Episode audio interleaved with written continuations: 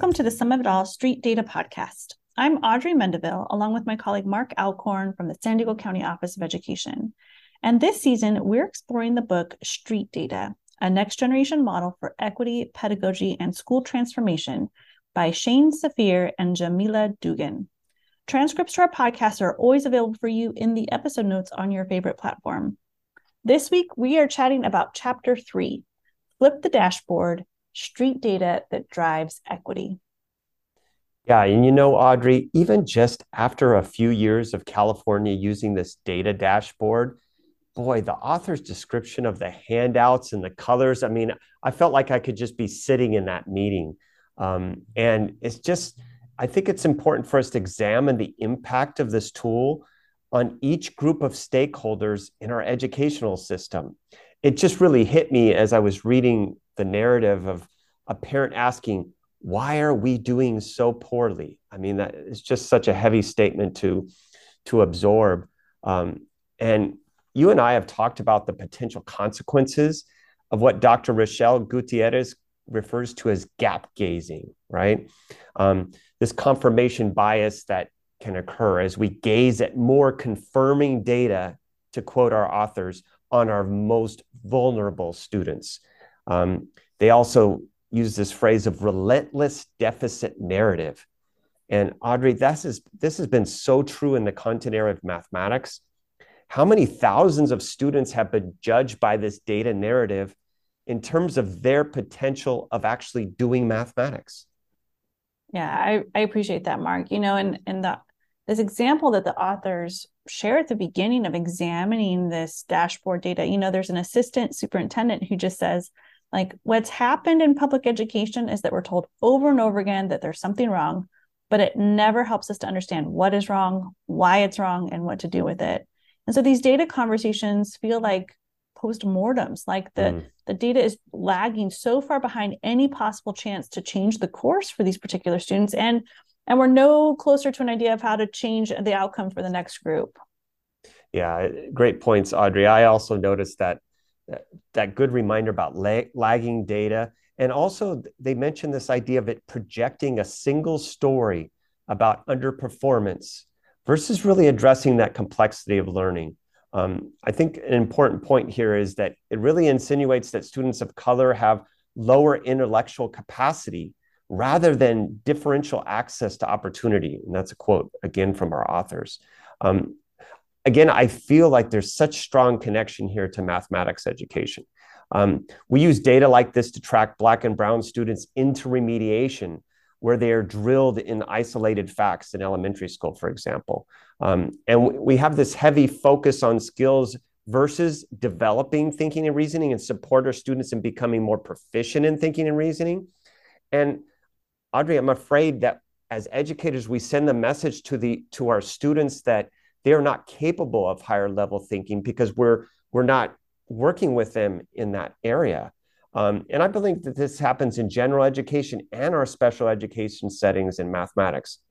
And I think the story we keep telling ourselves to go back to like these overarching things our author the authors give these three points audrey that to justify defend and to blame with this satellite data right well i think that that's informing the story we keep telling ourselves is that i'm sorry we can't have students engaging in grade level meaning making because they are lacking certain skills.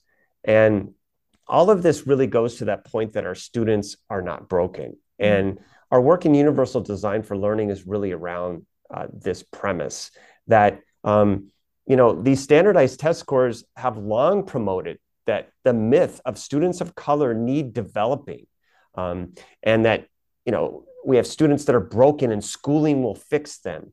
And, and again, the whole premise around universal design for learning is that our students are not broken, but the system is broken, the curriculum is broken, the way that we're doing instruction is broken. Um, so I think using this text, Audrey, in terms of examining that and, and furthering our understanding about how to address that is pretty exciting. It is. You know that that part on page 52 around the margins really stood out to me too as a strong connection with universal design for learning and you know they bring in three different voices around where this idea or the metaphor of margins come from which is just absolutely rich in reading and something I didn't know. And I appreciated them centering the right voices for me on that. Mm. Um, but this quote on page 52 says, we, we choose the margins, flipping the dashboard upside down to center the experiences of those who matter most. A little bit later, the families and students and the educators who breathe life into learning. And I think that's really what's behind both Universal Design for Learning, what they're talking about here with street data is that the the margins are the place we need to focus on right the the students and the voices that have been marginalized is the place where we can find what a quote from them is deep cultural wealth and community wisdom and that i really feel like um, that if we can figure out how to center that we might be able to find some actionable steps and some solutions to our biggest problems. Um, but they point out very quickly that like in order to do that we have to be vulnerable enough. And the quote from them is that vulnerable enough to reject the racist lie and stare down the parts of our own practice that need to be fixed.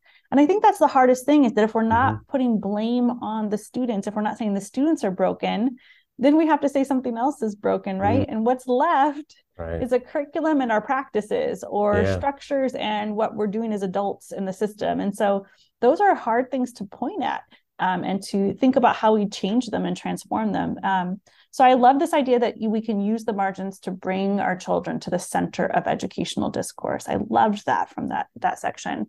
Um, so I appreciate the way the authors are framing this conversation.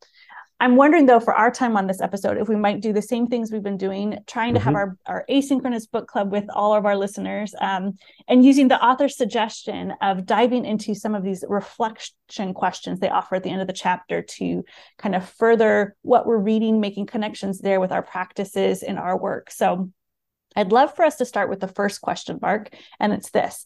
Um, identify an idea or passage that stood out to you, share and reflect on it. Why did it resonate and what felt challenging or provocative? Yeah, that's that's a great question to start with, Audrey. I'll have to narrow it to one here. Uh, uh, one of the quotes that I'm going to bring out is on page 53. And here it is It's time to repurpose data from a tool for accountability and oppression to a tool for learning and transformation.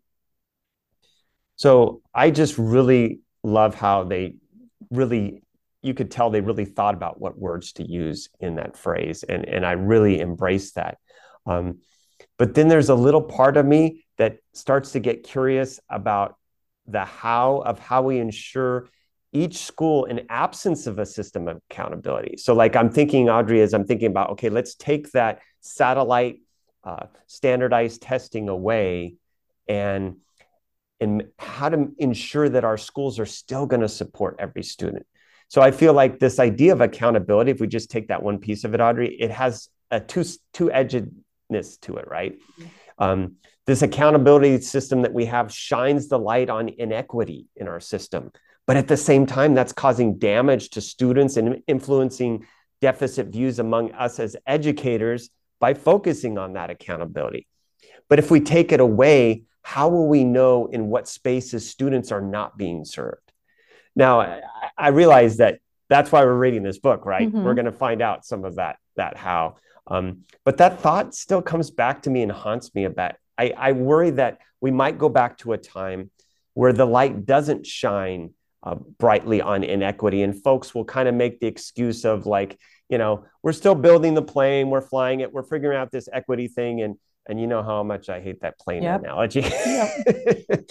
so, um, you know, those are those are just some things I'm thinking about, Audrey. Yeah.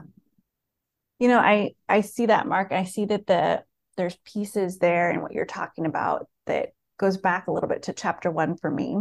Um, that this is a complex problem, and I think the authors even call it to my mathy side something I love. They call it a fractal problem, mm. and I think in saying that, it, it means that it really requires us to think about a complex or fractal, in their words, solution. Um, and I think our current mindset is is probably that we're trying to solve a complicated problem by trading something out for something else.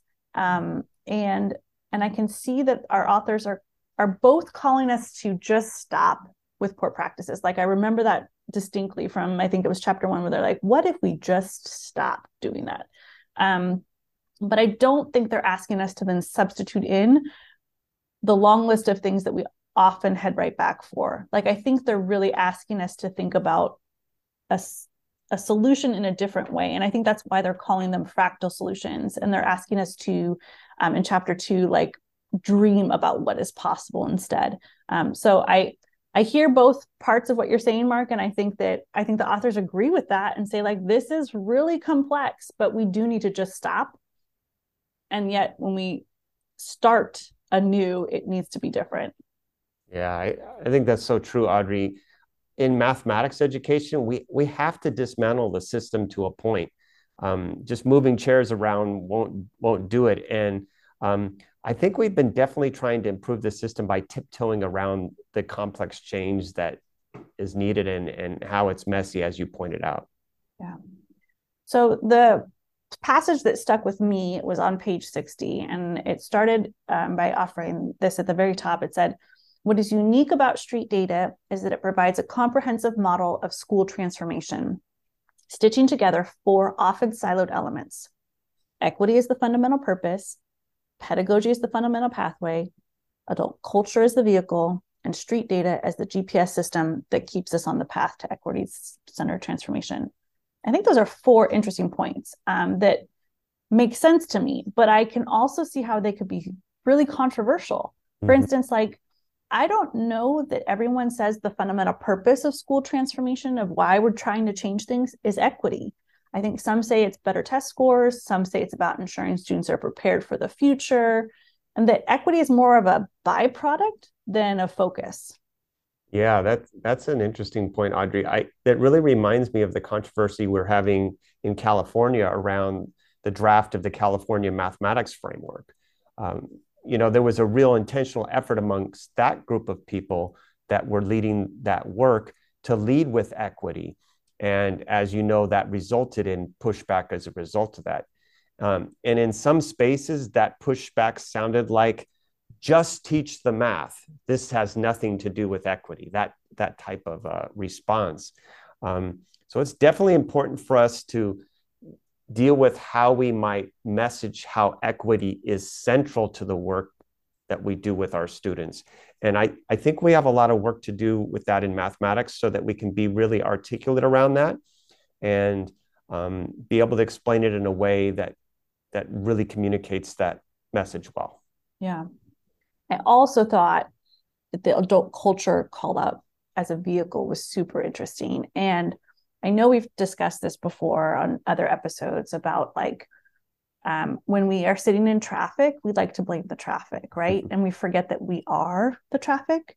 Um, and I think similarly, I think the same thing happens with culture.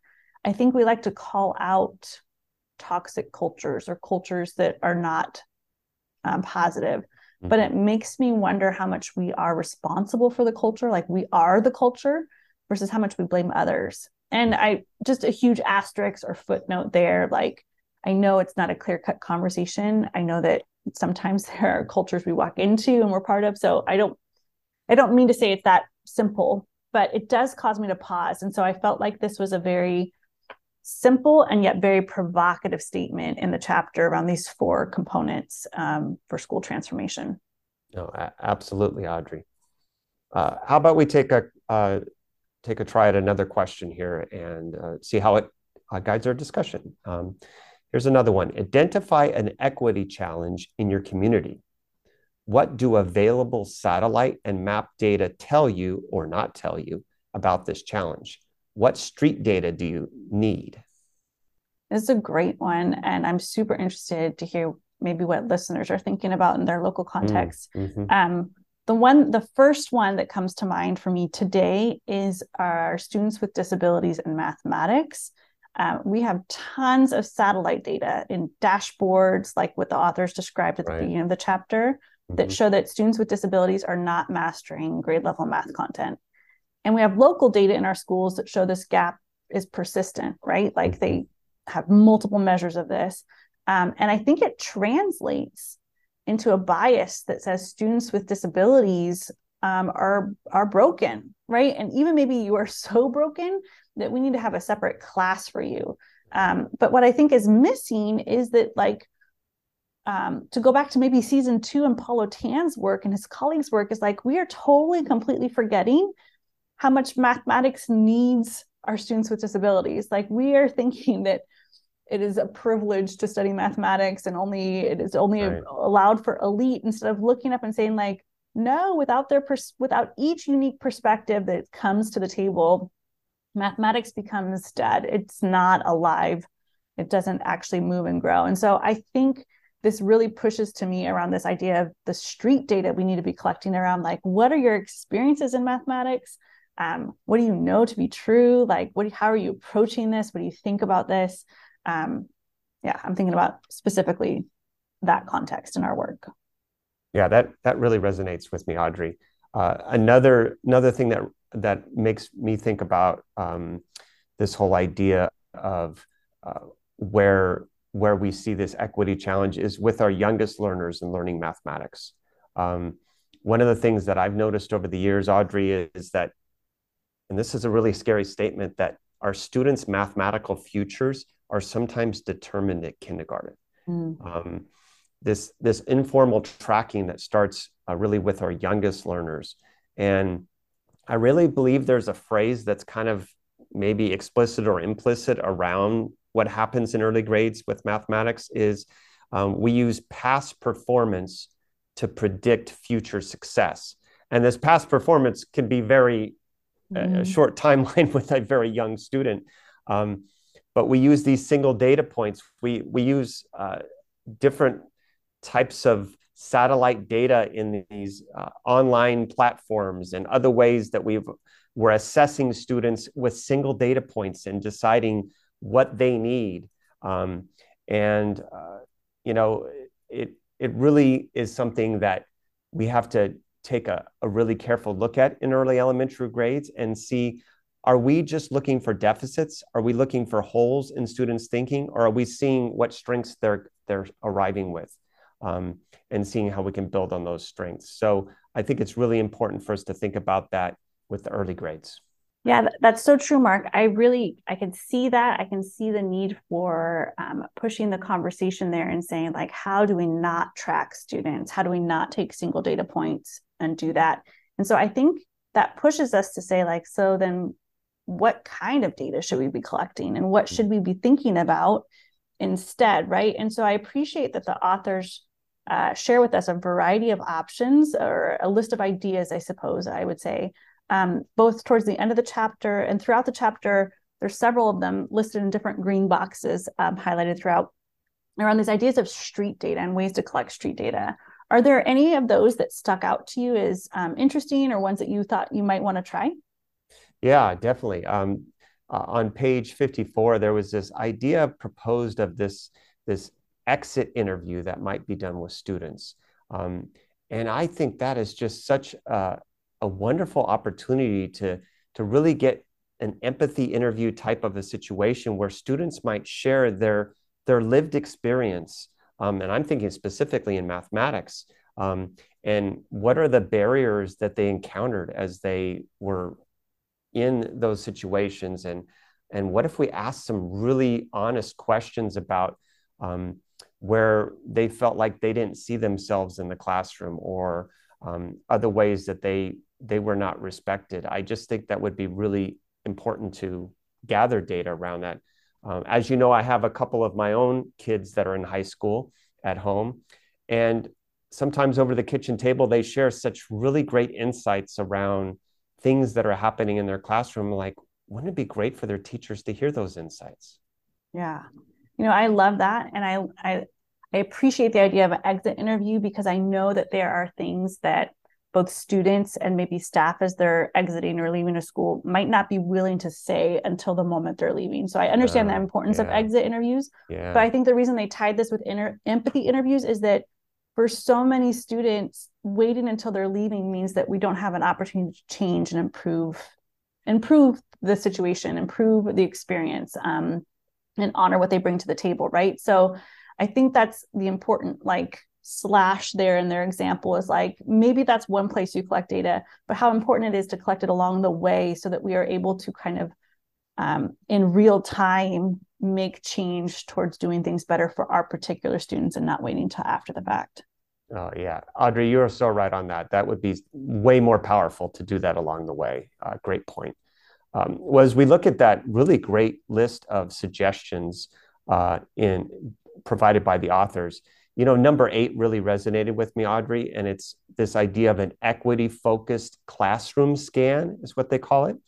And what this is, is a demographic scan that you can do in classrooms um, across your campus and, and see who are the students that are in particular classes, especially we start looking at these different labels that we put on, on classrooms in mathematics, like accelerated or advanced. Um, and I'm thinking about how powerful this could be for um, teachers and leaders to do in schools to, to start to see is that prophecy that I mentioned earlier that your math future could be determined in kindergarten. If we look at our high school classrooms, what evidence do we have of that deficit um, um, paradigm playing out? Um, where you know students are in the advanced track of mathematics and which students are not and and how are the expectations and the instructional strategies the same or different between those two tracks of students? In other words not just the content different but like how are the classes led and facilitated? Are they the same or different? And i think by taking that scan um, it's an important first step to really ensure that all of our students have access to doing mathematics on a daily basis, no matter what class that they're in, right? Yeah, I think it's a great a great option for collecting street data. You know, the list had so many examples, um, or at least several I could count, that reminded me of work that I did early in my career but moved away from. And so as I finished reading through the list, I was reflecting on why I stopped doing some of those. Like, why did I stop doing ethnographies? Why did I stop doing home visits? And I realized that that the time when that shifted for me was when the satellite data became the focus of my teacher evaluations. Mm-hmm. So when I mm. would be sitting down and my administrator would be asking about my satellite data, um, that that I felt like that was a signal towards moving away from street data, I guess. And now that I have the words to know that, I guess is what I'm reflecting on. And yeah, yeah. instead of choosing to lean in to doing more street data collection and understanding how to change and grow, I think at the time I thought that the response to satellite data um, was supposed to be obvious, right? Like, mm. um, and I think maybe that's the big trick is that is that when we're approached with satellite data, we think that there's satellite solutions. Maybe I don't even know the right word for that, but like, and and yet like the the ed services assistant superintendent said at the opening of this chapter, like the satellite data isn't actionable because it doesn't help us identify the root cause or what to do to fix it. And so right so I'm I'm really wrestling with that as I as I finish through that list and and appreciate the authors pointing those pieces out. Um, and recognizing that like our short little book club time is running out i'm wondering what like what final thoughts are are you are you taking with you? What are you still wrestling with as, as you kind of leave this chapter? Well one of the thoughts that i'm walking out with is you know the another idea that the authors brought up is this idea of false generosity.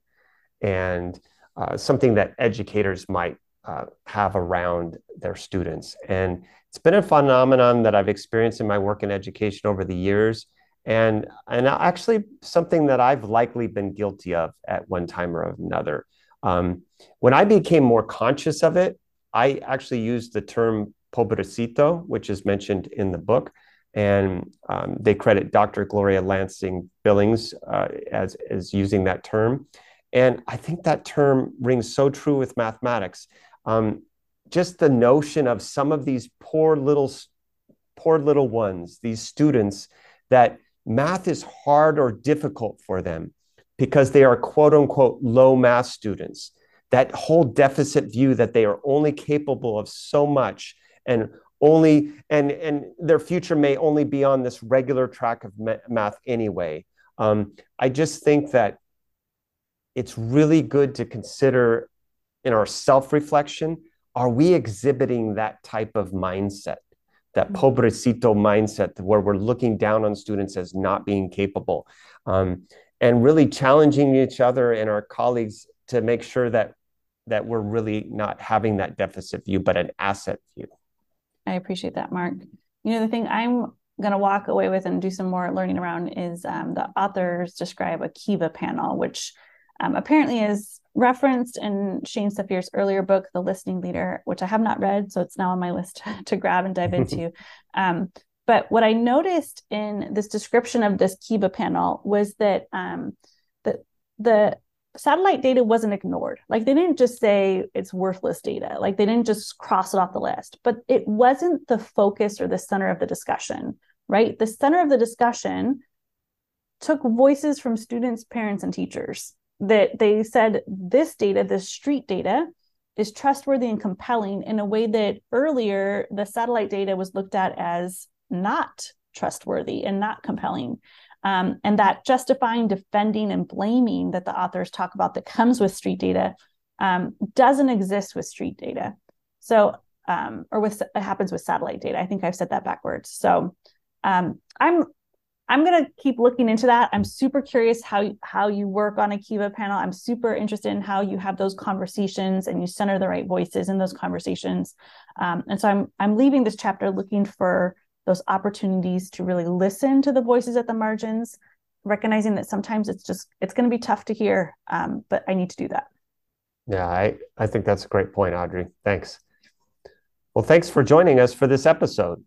In our next episode, we will chat about Chapter 4 Pound the Pavement, Digging into the Levels of Data. Until then, send us a tweet with the hashtag SumMathChat. That's hashtag S U M M A T H C H A T with your questions and thoughts. We'll keep the conversation going there. Until then, best wishes on transforming education.